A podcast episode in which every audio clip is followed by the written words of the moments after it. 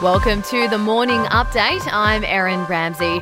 Aussies who've received their first AstraZeneca jab are being urged to follow up with the second. It's in the wake of yesterday's emergency national cabinet meeting with the COVID 19 vaccine rollout at the top of the agenda. The Australian Medical Association says that not getting the second required jab is wasting the first. AMA President Dr. Omar Khorshid says it's also about protecting against the Delta strain of the virus. You simply have to get that second dose in. that There isn't actually an alternative, particularly with the Delta strain, a single vaccine is not enough. Quarantine free travel between New Zealand and Victoria resumes at midnight tonight.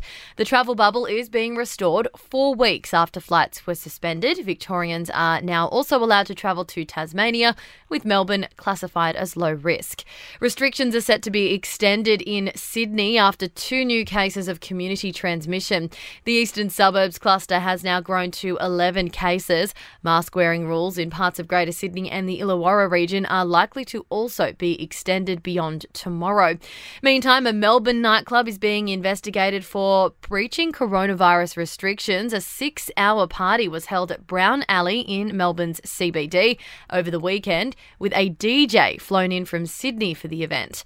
And Barnaby Joyce will be sworn back into Nationals leadership this morning. He'll take over as Deputy PM after defeating Michael McCormack in a party room ballot yesterday. Mr. Joyce resigned three years ago after revelations of an affair with a staffer.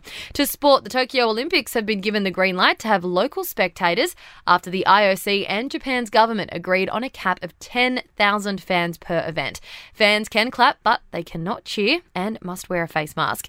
And in tennis, Aussie Alex de Minaur has climbed the world rankings after making the semi finals of the Queen's Club tournament.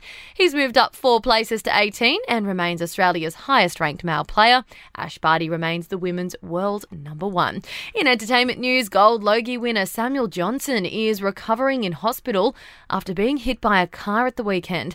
The 43 year old was struck while on his way to visit family on Saturday night. The extent of his injuries are unknown, but he's said to be awake and talking.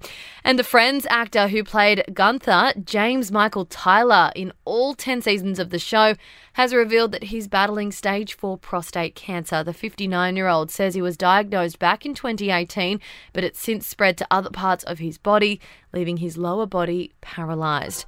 That's your latest news from the Nova Podcasts team. We'll see you this afternoon for another episode of The Update.